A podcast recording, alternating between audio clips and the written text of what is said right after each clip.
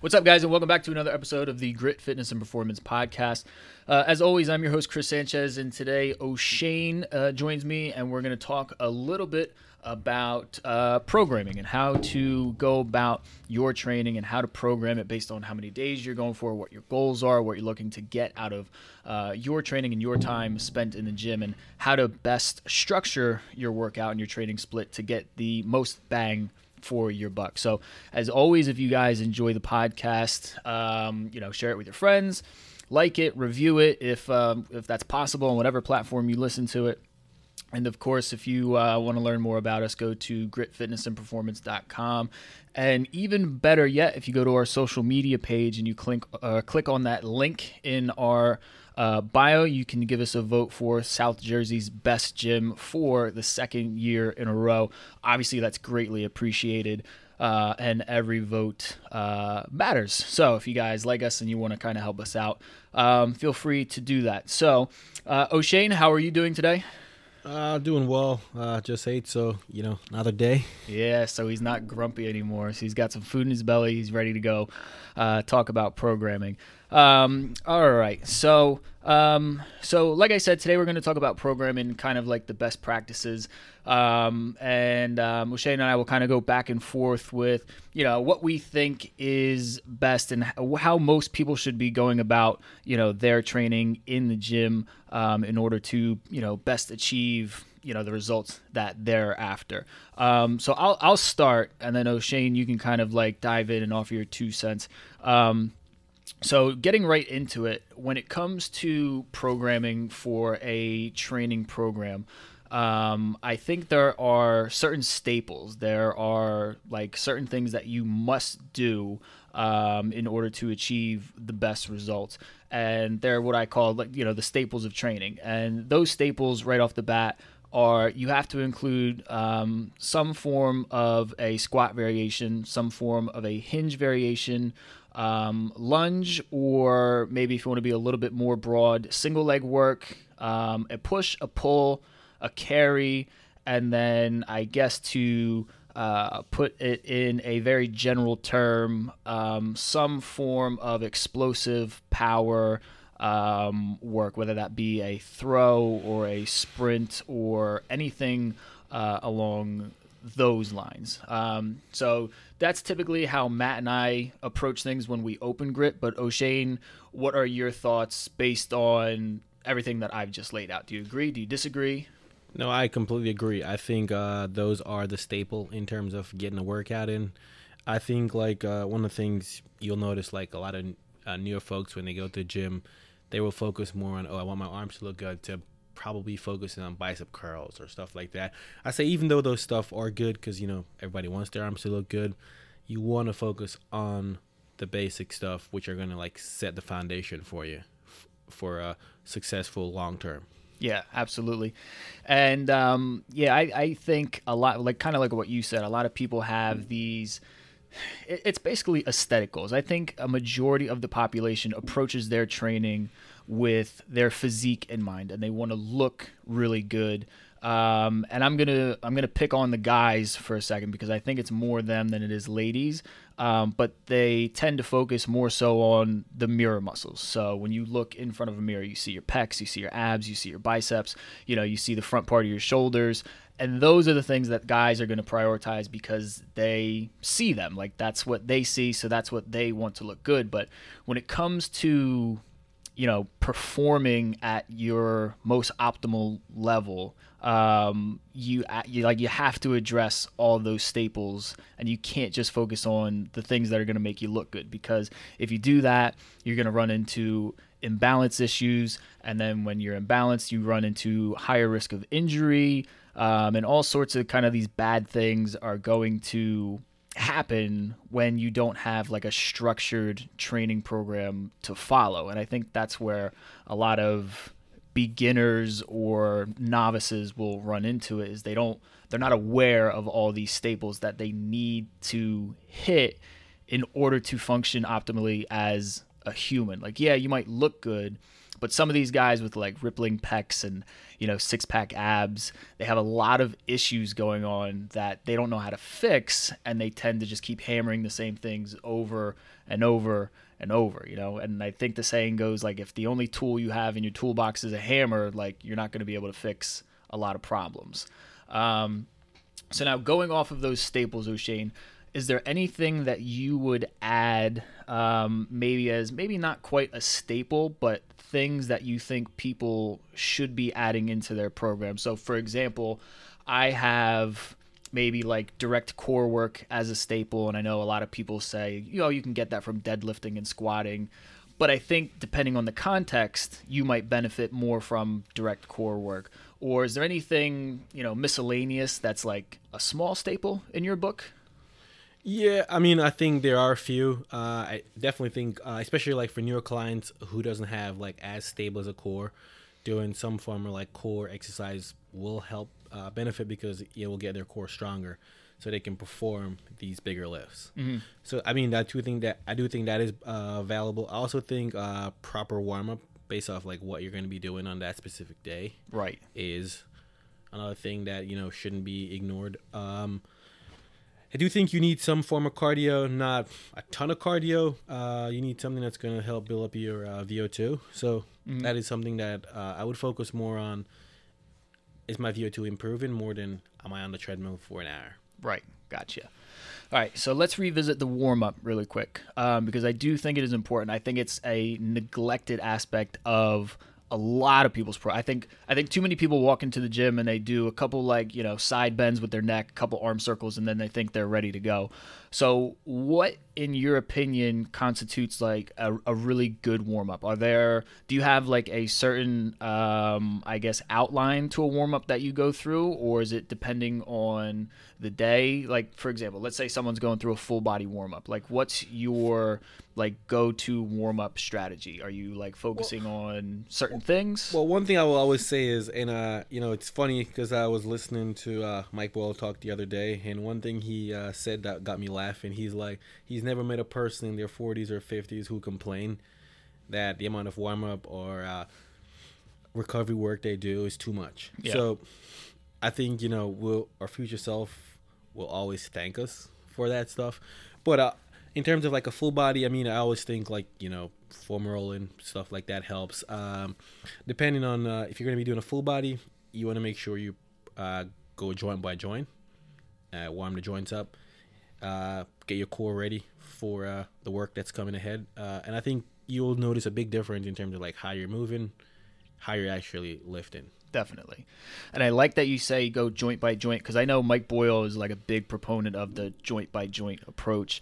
Um, and I know when I take my clients through a warm up, I do keep that in mind of the joint by joint. And if you're not familiar with this, if you're kind of like new to exercise and you're listening to this for the first time, the theory is that if you look at the body and you take a joint by joint approach, there's basically starting from the ankle, it alternates between your body needs mobility and then the next joint up needs stability. So if you start at your ankle, you need your ankle to be very mobile in order to perform things like squats adequately. And then when you go up, the next joint is the knee, you need that knee to be very stable. And then you go up to the hip, you need mobility, and then you go to the low back stability, you go to the T spine, and it's just alternating between points of mobility and stability. So I know like when I give my clients full body warm up routines, I try to address that. I try to make sure that they get some form of ankle mobility, some form of hip mobility, and some form of T spine mobility, while at the same time giving them something for knee stability, something for their core. Um, so just addressing all of those points. Now, obviously, if you have someone coming in and they're only going to do lower body workouts, you can probably focus your warm up on that, and then vice versa. If they're doing something, you know, specifically for upper body, maybe you don't have to spend so much time on the hips and whatnot. But I do think a lot of people neglect it, and I do think kind of like what you said, which is funny because I think you know I'm getting to the age now where if I don't warm up, like I definitely feel shittier during that lift and funny enough, the days where I do get like a solid warm up in, I tend to feel better and I tend to perform better. And it's just a tough, you know, tough pill to swallow that you're not 21 anymore and you can't just, you know, dive into what you want to dive into. Um, but I think they're all good, good points. Um, are there any other you know, I guess mini staples that we haven't covered that you think more people need to be getting into? I know you said cardio. Um, um, you know, when you're prescribing cardio to your people, are you recommending high intervals? Are you doing medium intensity stuff? Is it long, slow? Um, you know, um, typically cardio because I mean most my clients are always uh, they're working class. They don't have as much time to. So to start out, they'll start out with a little bit more uh, steady state. Um, I normally don't have them go more than five to eight, ten minutes, right, the most. Uh, from there, we'll once we get a base with that, normally then we'll switch to more intervals. So try to get that heart rate up, try to have that recovery, and then repeat. So it's all about that's kind of like the goal is to at some is can they feel like my VO2 max went from X number to Y number, and they could physically like they could feel it. They could feel it during their lift. They could feel it when they're outside of here. Like that's the goal. Right. So now I know when you talk about VO2 max, so like, you know, if you have access to it, um, like I know they had it at Lifetime, you're able to actually measure it. But for, you know, the general population client who has never measured their VO2 max, is there a way that you assess these people or are there markers you're looking for to actually you know see if they're improving or is it largely just a you know let's see how you feel type of thing or like recovery rate um, is there any certain metric that you kind of use with your clients? So, I mean, uh, one of the quickest ways I use is uh, heart rate. Mm-hmm. So, I will look at like, say, if I put them on the bike for a mile and be like, all right, let's see what your time is. I'll look at what would their max during that uh, mile, and then see how fast they're recovering right. from that mile. Okay, gotcha. Um, yeah, I, I, I mean, obviously, I feel the same way that you do for cardio. And um, I usually tell all my people, regardless of their goals, I think everyone should go for a daily walk, 10 to 20 minutes, just because I think it's the lowest hanging fruit when it comes to um, just so many benefits to walking. Like it's obviously not going to be an immediate change in your body, but if done every single day, like you're getting a, a ton of low intensity, joint friendly um, cardiovascular work that's going to benefit you in the long run when it comes to fat loss, when it comes to decreasing your stress, when it comes to just building up that aerobic base slowly but surely. Um, and I'm also a fan of kind of the intervals just because you're right. The the clients that we work with, they don't have a ton of time to, you know, dedicate 60 minutes to cardio every single day, especially if you've got a job and you've got kids and you have, you know, other obligations outside of work and kids. It's just it's tough. So personally, that's why I say everyone should take at least a 10 minute walk every day. Like, if you can't dedicate 10 minutes of your day to just taking a simple walk and enjoying outside and just kind of getting sunlight and that natural vitamin D, I think your priorities are a little out of whack. But again, that's just me. Um, all right. So, moving on, when it comes to an ideal training split, meaning how you actually organize your you know your training and your programming. Um, what do you think is the ideal training split, Oshane? I know that's a very broad question. I mean, uh, for when I, I think over the years, I think that's changed. Mm-hmm. Uh, one of the things I've realized is, I think if you can get in three, four days is, I'd say optimal. Yeah. Uh, if you can, only can get two days, and we can try to work, make it work. But if you want for the best I think three to four days is pretty much where you want to, the ballpark because you have enough days to recover, but you also have enough days to put in the amount of strength work need to achieve your goals. Right. So, all right, let's say a client comes to you and they say, I'm ready for four times a week training. So, how would you split that up for them in terms of what they're training on those days? Um, typically, either we could go like our upper or lower versus, I mean, this all, that's just one variation, or it's they could do maybe one or two full body days and then one upper, one lower. Right. Um, but it, it all depends on like what are the client's goals, um, where they currently level are at. Because um, the goal is to sometimes just starting them off with upper lower, they could get a little bit too sore. Right. So maybe just a more lighter full body day might actually need to start out. Uh, it just depends on like where does the client at at that moment. Right. And I think it was, I'm going to credit Mike Boyle. I don't know if he said this, but I think it was Mike Boyle. um, whatever. It was one of the more well-known fitness guys, and they basically said any question that you ask when it comes to health and fitness or nutrition, the answer is always it depends. So like even though we're talking about like what's the best split for training, kind of like Oshane already said, like it, it really depends on what the client's goals are, what they're looking to get out of training, where they're currently starting. So like, you know, if you like exactly like just he said, if you have a beginner and they're coming in and they want to work out four days a week, like an upper lower split like might murder them and it might leave them like completely crippled for a week and a half just because they're not accustomed to doing that. So maybe starting them off with a full body routine at a lighter intensity. Um, but it all depends on kind of where that client's at and then what their goals are. I know typically for me, um, I know Shane already said this, like bare minimum, I think everyone needs to be doing uh, a minimum of two days a week strength training, and I would typically go full body routines for that. Um, better yet, three days a week would probably be even better.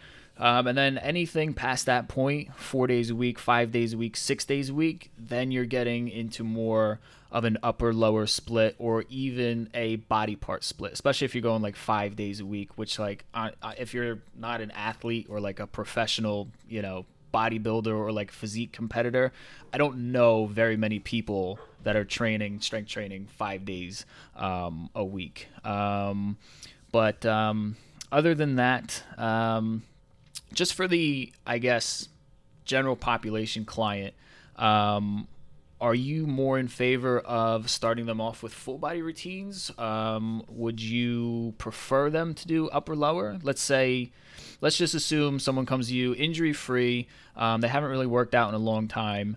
Um, and they're kind of just getting started and they want to go four days a week. Are you going upper lower split right away? Or are you going to go full body, full body, upper lower? Like, what's your approach to that? Um, in that scenario, I'd probably go two full bodies and one upper, one lower. Mm-hmm. And then in terms of days of the week, like how would you split that up to ensure that they're recovering the the best way possible? Well, I always tell clients, especially like starting out, you always want to do the first two days back to back, only because if you get that day between, I know that third day you're like probably going to be questioning if I should be going in. Yeah. But I always think like after that first day, you come in the second day, and you move again. But by the third day, your body starts to get more acclimatized uh, to working out, so it's a lot easier that way. Right. Absolutely. Um, but so like you know now you guys have a better idea of like what splits look like but remember everything it depends on you. It depends where you're starting. It depends on what your goals are. Um, so if you guys ever need help or have any questions, like feel free to reach out directly to us, and we'll be more than happy to talk shop and kind of guide you in the right direction. Or better yet, just come in and we'll plan everything for you. Um, so now. When it comes to programming, um, I'd like to touch on some of the bigger mistakes that people make. Um, so let's assume someone's doing this on their own and they're you know trying to not hire a trainer or whatnot because they think they know best. What are some of the biggest mistakes that you've seen people make when it comes to programming their own training routines? So, um, there's actually, it's a three actually. So, the biggest things you will see is one, they don't program like enough volume, mm. or they program too much volume, or three, they're not programming the right they're not prescribing the right workout. So instead of like as like we touched on this earlier where it's more the aesthetic that's what they're touching on. Right. Versus I'm going to try to get better at the bigger lifts. Get stronger. Mm. Cuz the aesthetic like those stuff will I mean they are good and at some point you will need to do that, but that shouldn't be the main focus of your workout. Right. So when it comes to volume, I know you said it's either too much or too little. What is I'll say for a beginner, because um, obviously the answer to this question is it depends. What is the sweet spot in terms of volume that you like to give your clients starting out for a typical workout? Um, if it's someone where it's really beginner, like I know the custom is oh do three sets of ten, but for me it's sometimes two sets of six to eight reps is maybe that's where they're at. I think it just depends on what uh, what client you're dealing with at that moment. Right. Uh, so I typically like first after you know bring them through the assessment uh, first few weeks just to kind of really hammer it down. Uh, I normally like to start out with mostly two sets. Mm-hmm. uh, just to get their body moving. Because the goal is to not make them too sore. Right. Because I think you know, if it's someone who's working out for a long period of time, soreness is not that it, much of an issue. If Right. it's someone who is like on the fence with working out in the first place, pretty sure they're more likely going to stop. Yeah, absolutely. And it's funny you say that too because I'm I'm the same exact way. Like if I have a new person who hasn't worked out in a long time, I purposely tell them I'm like, listen, the first session is probably going to be easy. Like you're gonna think it's not gonna be enough, and then we end up doing two sets of something, um, and like you know it's it's really not that bad of a workout. But because they're so unaccustomed to doing anything, they come in the next day and they're like, dude, I am so fucking sore from whatever it was, body weight squats and TRX rows and whatnot. Um, and I like that what you said, like you don't want to murder people like right away because then th- that's what they're automatically going to assume every session is going to feel like. And then in order to you know establish any sort of consistency where they're doing it over and over and over, like right off the bat, that takes a hit, and it's like it's one of the worst things you can do because honestly, consistency is what's going to be the best thing for all of these people. Um, so we talked about volume. What was the second point you said? Mistake. Uh, too much volume. Too much volume. So, in your eyes, what would be too much volume for someone coming in? So I I know like you know, big misconception like say if like deadlifting, mm-hmm. people might say, oh, let's do ten sets of ten or like stuff like that. It's even though at some I mean, those workouts do serve their purpose. I think for the general population, in terms of like what they're trying to do and what they're trying to accomplish, it's just too much. Right. Yeah, I would agree. And I think it was either, I think it was Dan John or Pavel Tsatsouline where they said when you're programming the bigger lifts like squats and deadlifts, I think it was either the rule of 10 or the rule of 15. It was basically like 15 like that's what you should be shooting for. So it should either be three sets of five, five sets of three, um, or like three sets of three, somewhere within that range. And if you go past that point, you tend to have done too much. Like you really need to just get after it for those three, uh, three to five sets, and then be done with it. If you're doing like you know eight sets of five or whatever, like the only people who I know who do that are competitive powerlifters whose sessions are going to last like two and a half hours. And kind of like what you said, the regular person doesn't have that kind of time to be doing it. And I think a lot of people will see tons of results from, you know, kind of sticking to that rule of 10 or rule of 15, whatever it was. Um, and just, you know, it's, I've almost taken a less is more approach with a lot of my people. Um, just because I adhere to the line of thought of, you know, if you can achieve something with three sets, like why do the fourth? You know what I mean? So there's no point in doing that extra fourth set if you can see results by only doing three. And I think, you know, I think a lot of people enjoy working out, so they want to do that fourth and that fifth set. Um, but a lot of times, I think it's probably largely unnecessary for a lot of people, especially especially if you're just starting out. Um, other than volume, um, any mistakes that you notice? I feel like there was one more that you said after that. So it was uh we said so it was not not not enough. Right. And then it was Too too much. much. And then something else after that, wasn't it? Yeah, there was actually one more. There was one more, and I can't remember what it was. Um, anyway, you think about that, and then I'll I'll talk about one of my mistakes. Um, well, I think you kind of touched on this too, where it was basically like a poor ratio of front to back. So like the muscles on the front side of your body versus the back side of your body. Um, and we touched on this earlier in the beginning. I think a lot of people in their programming are going to have a lopsided ratio of chest, abs, biceps, shoulders compared to work on their upper back, their triceps, their glutes, their hamstrings and whatnot. Just because you can't really see those muscles on a daily basis, so you you know, out of sight, out of mind for the most part. But ironically, the muscles on the backside are the muscles that are going to be the ones that are going to increase your performance. They're going to be the ones that tend to kind of stave off injuries in the long run. Those are going to be the ones that kind of help your posture, um, and they basically just build resiliency um, just overall. Like they tend to, I'll use the term bulletproof you. Um, but that's kind of what I've seen in in my experience is that it's mostly mostly the guys is they spend too much time programming, too much time working um, the front side, and they need to kind of prioritize their backside. And then this is especially true for I'll say largely everyone in the country now because you think about what they do on a daily basis. They wake up, they sit down in their car, they drive to work for 30 minutes. They get to work, they sit down for 8 hours, and then they leave work, they drive home another 30 minutes, and then they get home and then they sit down a little bit more. So basically what you're doing is all those muscles on the front side of their body are stuck in this contracted position. So they're getting tighter just because they're in that position 24 7. And then the muscles on the backside of your body are relaxed 24 7. So they become weaker. And then when you go to the gym and then you work these already tight muscles, they become even tighter. And the muscles on the backside of your body get even weaker. And then you turn into this just mangled up, messed up, just clusterfuck of a person and then people come to us and they're like, "Yeah, I've got some shoulder pain, I've got some neck pain, I've got some hip pain, and you know, I work out and I'm doing everything that I should be doing." And then they tell you what they're doing. It's like, well, four sets of ten on the bench press, and then four sets of ten on the bicep curl, and you're like, well, well, there's probably your problem. But that's kind of one of the biggest things that I've seen. I don't know if you have had any experience with that, and you know, with your clients. Um, but I, I think more people just need to spend more time giving a little bit of extra love to their back, to their butt, to their hamstrings, and I think they'd be better off for it. Uh, anything to add to that point? No, I completely agree. Um, so that's one of the things that you know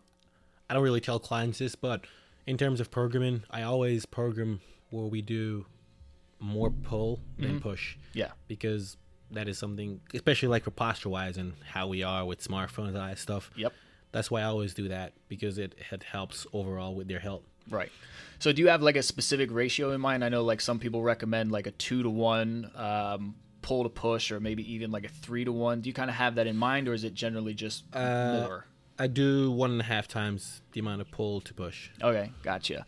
Um, yeah, I'm pretty much the same way, and I think one of the mistakes I made early on in my training career is I I didn't emphasize horizontal pulling enough. So like basically just rowing exercises where, you know, if you have something in front of you, you're basically pulling it towards your chest. And I was throwing in a lot of chin up variations and a lot of pull up variations. And what I failed to realize early on was that even though it's a pull and like you want to prioritize pulling because it's the backside part of your muscle, I failed to realize that a lot of these people didn't have the shoulder mobility to really do it properly. And even though I thought I was doing something correctly, like people's shoulders were so tight that they couldn't get their arms up overhead. So, you know, I'm like, oh, okay, we're going to avoid pushing because they don't have the mobility to do that. But in my naive young state, I was like, well, we're going to pull anyway.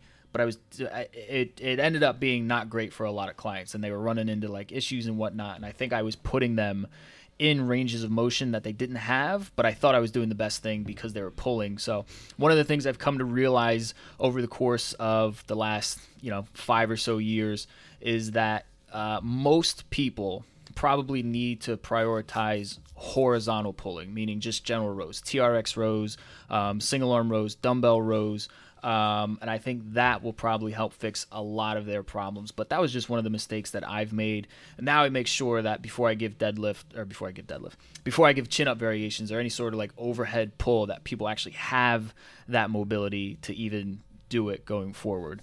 Um, um, what else are we talking about? So, uh, another mistake that I think I've noticed is that I know we're talking about like programming and how to do it, but I think one of the biggest mistakes people can make is that they don't program anything and then they literally just wing it every single time they go to the gym. And I mean, this is a terrible way to go about things because you're you're you're basically just throwing shit against the wall and seeing what sticks. And the only way to really make progress when it comes to your training is to, you know, repeat the same thing for a period of whatever it could be three to five weeks three to six if like you're a real beginner and then slowly just progress past that point. So have you ever run into this issue before where you've dealt with a client who told you what they're doing or what they've done in the past and they really don't have an answer for you at all? Oh i've run into a ton of clients like that. Yeah so what do you what do you tell that person uh, in order to like politely tell them that they've been doing it incorrectly for a long time. Well, I mean, one of the things that I will, you know, I'll just use like example of like school. Um, if you show up to a class, I'm pretty sure the professor gave you a syllabus on the first day, Yeah. and uh, if you didn't, you probably were upset with him. Be like, what am I going to be doing for the whole semester? You Right. know what you're doing. Yeah. So, I mean, that's a great example of that's probably why you were successful in school. And I think you have to look at training the same way as how you look at school in terms of there's a plan and there's a progression of how I'm going to learn this material or how I'm going to acquire all this skill over a period of time. Right. So there has to be like a plan mapped out of like, all right, I'm going from A to B. Hmm. Yeah. And I think it's kind of like, um, you know, I heard the story of like how Kobe Bryant approached his training, and he would, you know, like a lot of onlookers would look at the stuff he was doing, and you know, he's the best basketball player on the planet, and they would look at his training regimen, and he was doing like these very basic like dribbling drills, very basic layup drills, very basic shooting drills, but he would do them over and over and over and over and over until it was like automatic for the most part. And the problem with training when you don't have a program and you don't work on the staples that we kind of outlined in the beginning is like you're not developing the skills necessary to do these things correctly. You're not going to spend enough time to progress in weight or progress in reps. Um, and your results are going to suffer from it. So, like, even if you're not program or not programming actively, I think another bad thing that a lot of people do is they program hop. They'll do like one week of this program and then they'll see something shiny and bright and new and exciting and then they'll go do that program for 2 weeks. And then they see something else on Instagram and then they go do that program for 2 weeks. Um so like what would you say to that person who kind of programs, but they're hopping around from one to the next to the next. Like, how would you kind of set them straight? Well, in that instant, because you know that is probably the biggest issue in the fitness industry right now. Uh, people don't realize, like, especially the ones who are there for the people who do fitness that are extremely successful are the ones who the basic. The basic is what gives you the result. Right. It's like if it's like for instance like you're deadlifting. If I'm not deadlifting at least once a week for a year, like how do I get better at it? Right. Like how do my number go, numbers go up? Uh, I have to be. The goal is to like. I gotta think is like, am I a master of deadlifting or am I just an apprentice? Yeah. and the, and that's the mindset you have to have with like training is the basic exercises am i every day can say you know what i got a little bit better at this exercise Right. because if at the end of the year say if you were training for a year and you could say you know what i'm at i got a lot better at five exercises i think you'd be in a better position than say if you tried 100 exercises but you were not really any good at any of them Right. Yeah. Because then it becomes uh, almost like a uh, jack of all trades, master of none type of thing. Like you're good at, you're like semi good at a lot of things, but you're not great at any of those things. And the thing with like the staples of training too is, is like if you can master the basic squat, if you can master the basic hinge and all of these very fundamental things, all of the fancier, sexier things that you see on Instagram become way more accessible, way more doable. And then you can kind of play around every once in a while. If you see something on Instagram, you're like, oh, that looks kind of cool. Like maybe I'll try that just for shits and giggles. And then you're in a much better spot physically. Um, you're not going to risk injury. But like, it, it's very true. Like the best programming and the best training and I'm gonna use the word boring, but like it is. It's the same thing, like over and over and over, with like slight tweaks and slight variations here and there. So it's it's basically just those staples done over and over and over. And as long as you're getting one percent better every day, every week, every month, like whatever it may be, over time you're going to see those big results. You know what I mean? It's kind of like almost investing. So like if you earned like half a percent on your investment, you know, in I don't know the numbers off the top of my head, but like those slow and small changes are going to add up big time instead of like trying to invest in some rando cryptocurrency and strike it rich. You know what I mean? Like that's going to fail 99 times out of 100. Um, in terms of mistakes, any other thing that you think people need to hear about or anything that we haven't touched on? Um, yeah. So uh, when we talk about like the vanity muscles, Mm-hmm. um, definitely like not too much too much focus on that in the front end. I think that could be a big issue because one, if your body is not like stabilized or strong enough, it, you won't get the results you're looking. Like it's like you sit down. And I'm like, "All right, I'm gonna do a thousand crunches every day. Sure, your abs might get a, you might get a little bit stronger in the core, but it doesn't really do that much for you in the grand scheme of things. Right. So, how would you, I guess, how would you adjust that to uh, better, I guess, make a better training program? You know what I mean? Like, what tweaks would you make? So, like, I, I think I know where this is headed. Um, and in my notes, I wrote basically there's needs that people need to address in their training program, and then there's wants. So, like, obviously, clients come to us and they say, I want to achieve A, B, and C. But we know as trainers, in order to get there, they probably need to work on one, two, and three in order to get there. You know what I mean? Right. So, all right. So, like, give you a perfect example. Like, that's a great, great point. So, like, someone comes in there, like, all right, I want my arms to look better. Mm-hmm. We know that if we can get that person to do a chin up, say in six months, if they're doing a chin up, working their biceps. Right. So, they're still going to be working their arms, but also going to be working their back, Mhm. and they're probably going to feel better by themselves because they'll be able to do a probably a chin up for the first time. Right. So I mean, we've just accomplished two to three things in one movement. Exactly. Versus if we just focus on bicep curls. Right.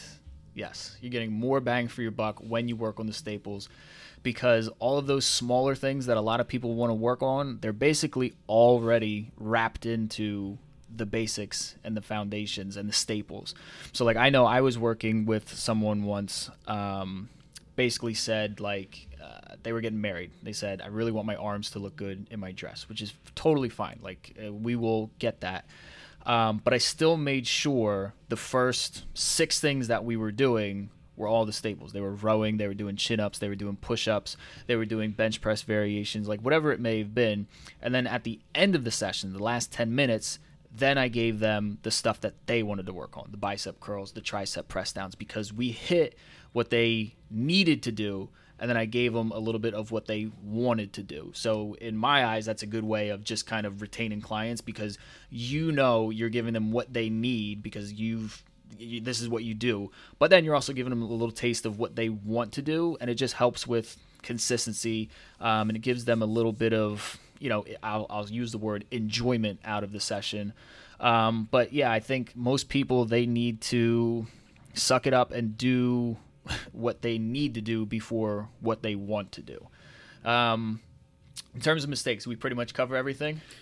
Um, also think too much cardio. Oh yeah, that was another one. I wrote that down, but I didn't read it. Um, okay, so I'll, I'll let you touch on this one first. So, in your opinion, what constitutes too much cardio? I'll say whatever in a week. Um, I think if your program is over fifty percent of cardio, they're probably doing too much. I would agree with that, hundred percent. I guess unless you're specifically like running a marathon, and that's pretty much the only example I could ever think of of when you would need more than fifty percent of your um, training to constitute of cardio. Um, but um, you know, kind of going along the same lines of like what too much cardio is. So in terms of actually like a seven day split, because I get this I get this question asked all the time. So how many days a week would you dedicate to specifically focusing on cardio, or do you not do any? Do you mix it in with your training? I mean, if you, I would say if you do have, like, say, if, depends on, like, if it's just like a regular client who's just trying to lose weight, and say they have the time, say if they were doing four days of training and they have the time to do cardio, then I'd say, hey, if you can, maybe an extra one or two days of cardio right. for 25, 30 minutes. I think that's good enough. Yep. They don't, they don't need anything more than that. I would agree with that. Um, but yeah, I mean, just to keep things like super basic, I think more most people, if not all people, unless you have a specific endurance goal that requires you to do a lot of cardio, most of your programming should revolve around strength training. So I like the way Ben Bruno puts this is he basically says like strength training if you were to if you were to approach your programming as a meal at a restaurant, strength training is the steak, you know, it's the main thing on your plate.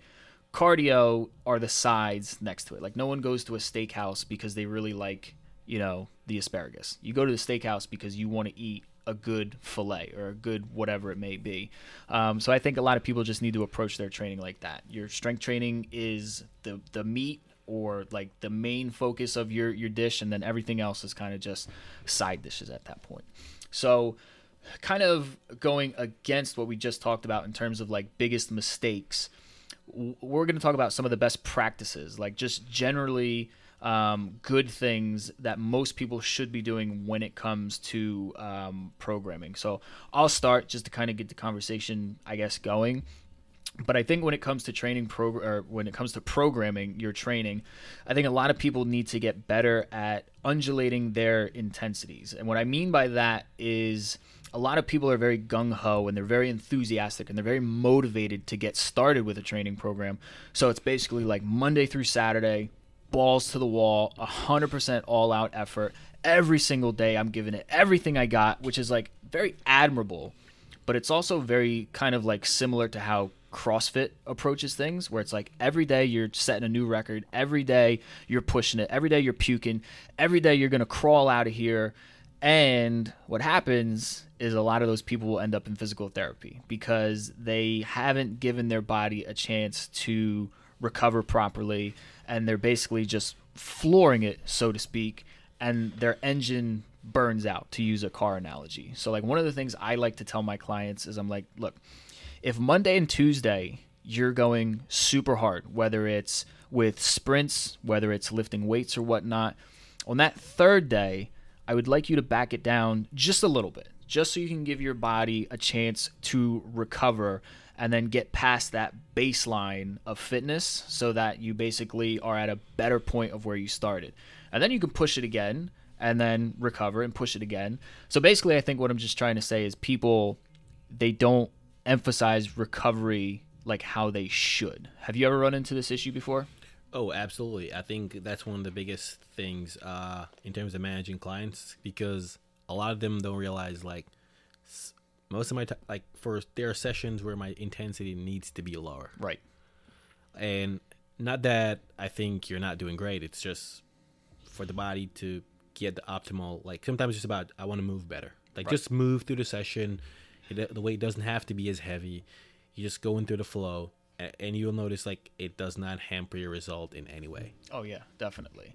And another thing that I'll tell my clients is I don't think a lot of them are aware of this, but like the the stressors outside of the gym, whether it be the mental stress from work or you're going through a divorce or like whatever it could be, like that mental stress, that bad stress outside of the gym will weigh on your body just like it does physical training. So like if someone comes in here with a bad night's sleep and they like are borderline about to get fired because they messed up at work or something like that and they feel just run down, like I'll ask them, I'll I'll typically go like scale 1 to 10. I'll be like, you know, 10 being you could you know set a PR on everything that you do.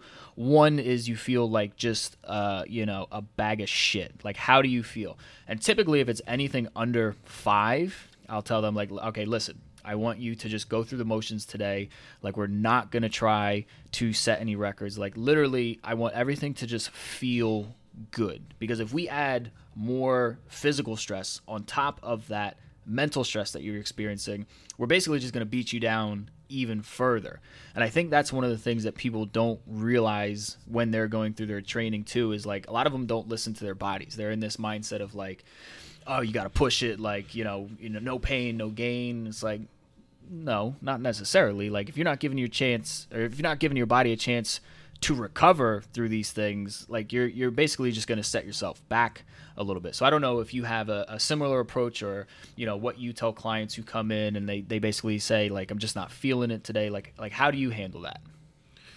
Um, if they, well, that's one thing that I always like to communicate with clients uh, as soon as they come in is like, hey, because you know, based off if they're sitting at work bad, because like one of the biggest issues is like back pain. Like, give an example. Yep. Like you hear a lot of clients like, oh, you know, how I was doing yard work or how I was driving, how I was sleeping, my back hurts, and I'm like, all right, this is not a good thing. Your back hurts, so Yeah. maybe today we're just going to do exercise that could make your back feel better. Mm-hmm. Like just like I guess that's a simple example. Or today we're going to do exercise that because the goal is at the end of say a session, you shouldn't feel like oh my god I'm dead. I have and you should feel like all right I have energy. Like I feel, should feel like I work out, but I have energy to go do stuff. That's the goal uh, at the end of each session. Yes, I agree.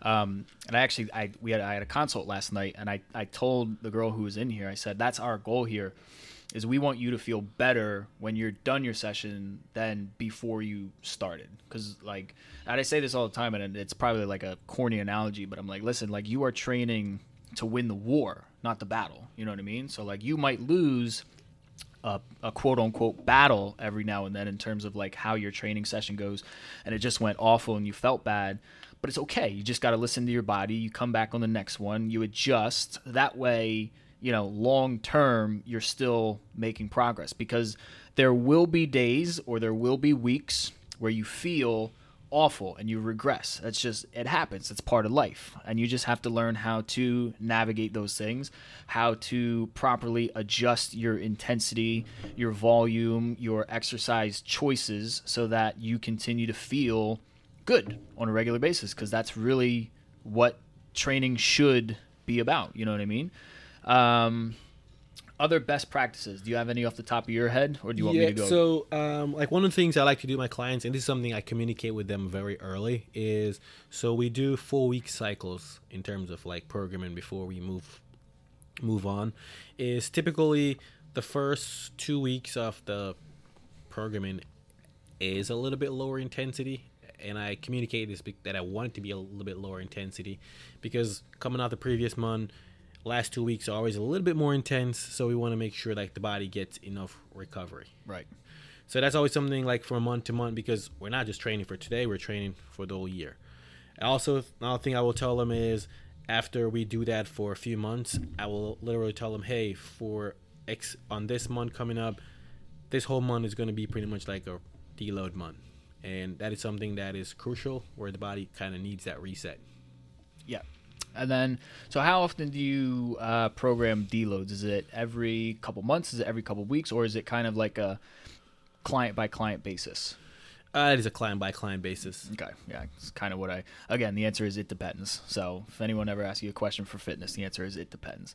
Um, in terms of other best practices, I know one that I have, and I think we've already kind of touched on this, is basically just like stick with it.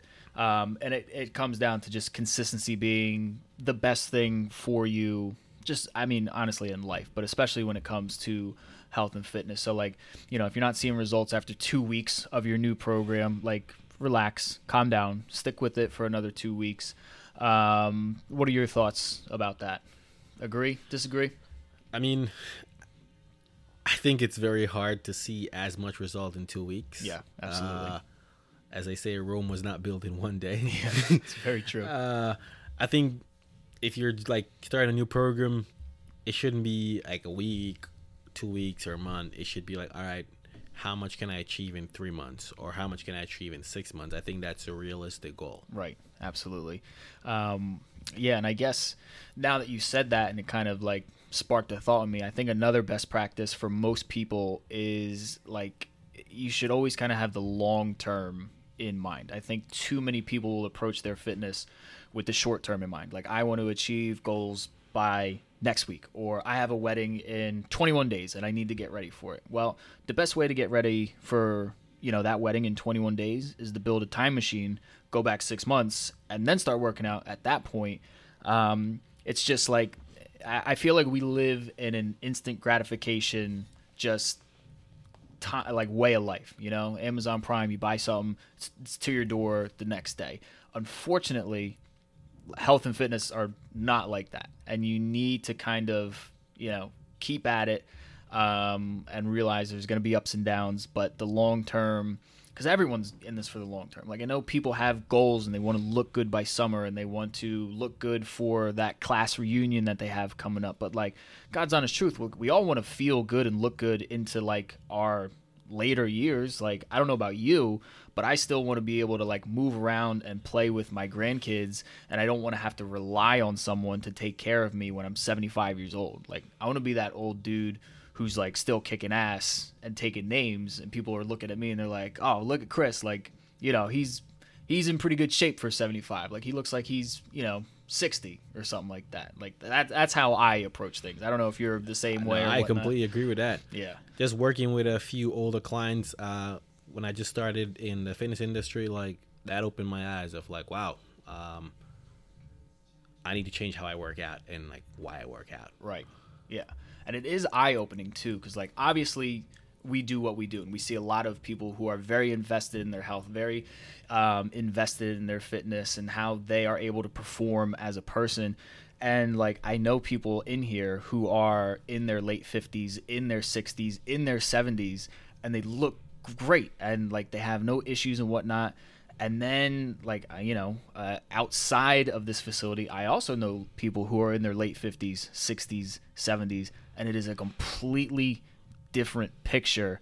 And it really is kind of like what you said it's eye-opening when you're just like man like the quality of life of what you could have is so much different if you just put in that little bit of work like now. You know what i mean? Like I, it's it's it's tough to just envision as a 20 year old like oh you know, i'm not thinking about what i'm gonna feel and look like when i'm 50 you know what i mean It's it's true, and, and like one of the things uh, that's kind of crazy, and like I, you know, I'm in early 30s, and I know a lot of people that I grew up with, and some of the people that I've you know seen who have not taken fitness as seriously. It's like we look 10, 15 years apart, and Yeah. it's like in terms of like how we're moving, and it's like you're putting yourself in a situation that's not the best right because I, I know at some point they're going to be like, wow, I need to actually get my fitness in order. And right working with clients every day, that is not an easy thing to start, like especially at that age. Yeah. Yes, it.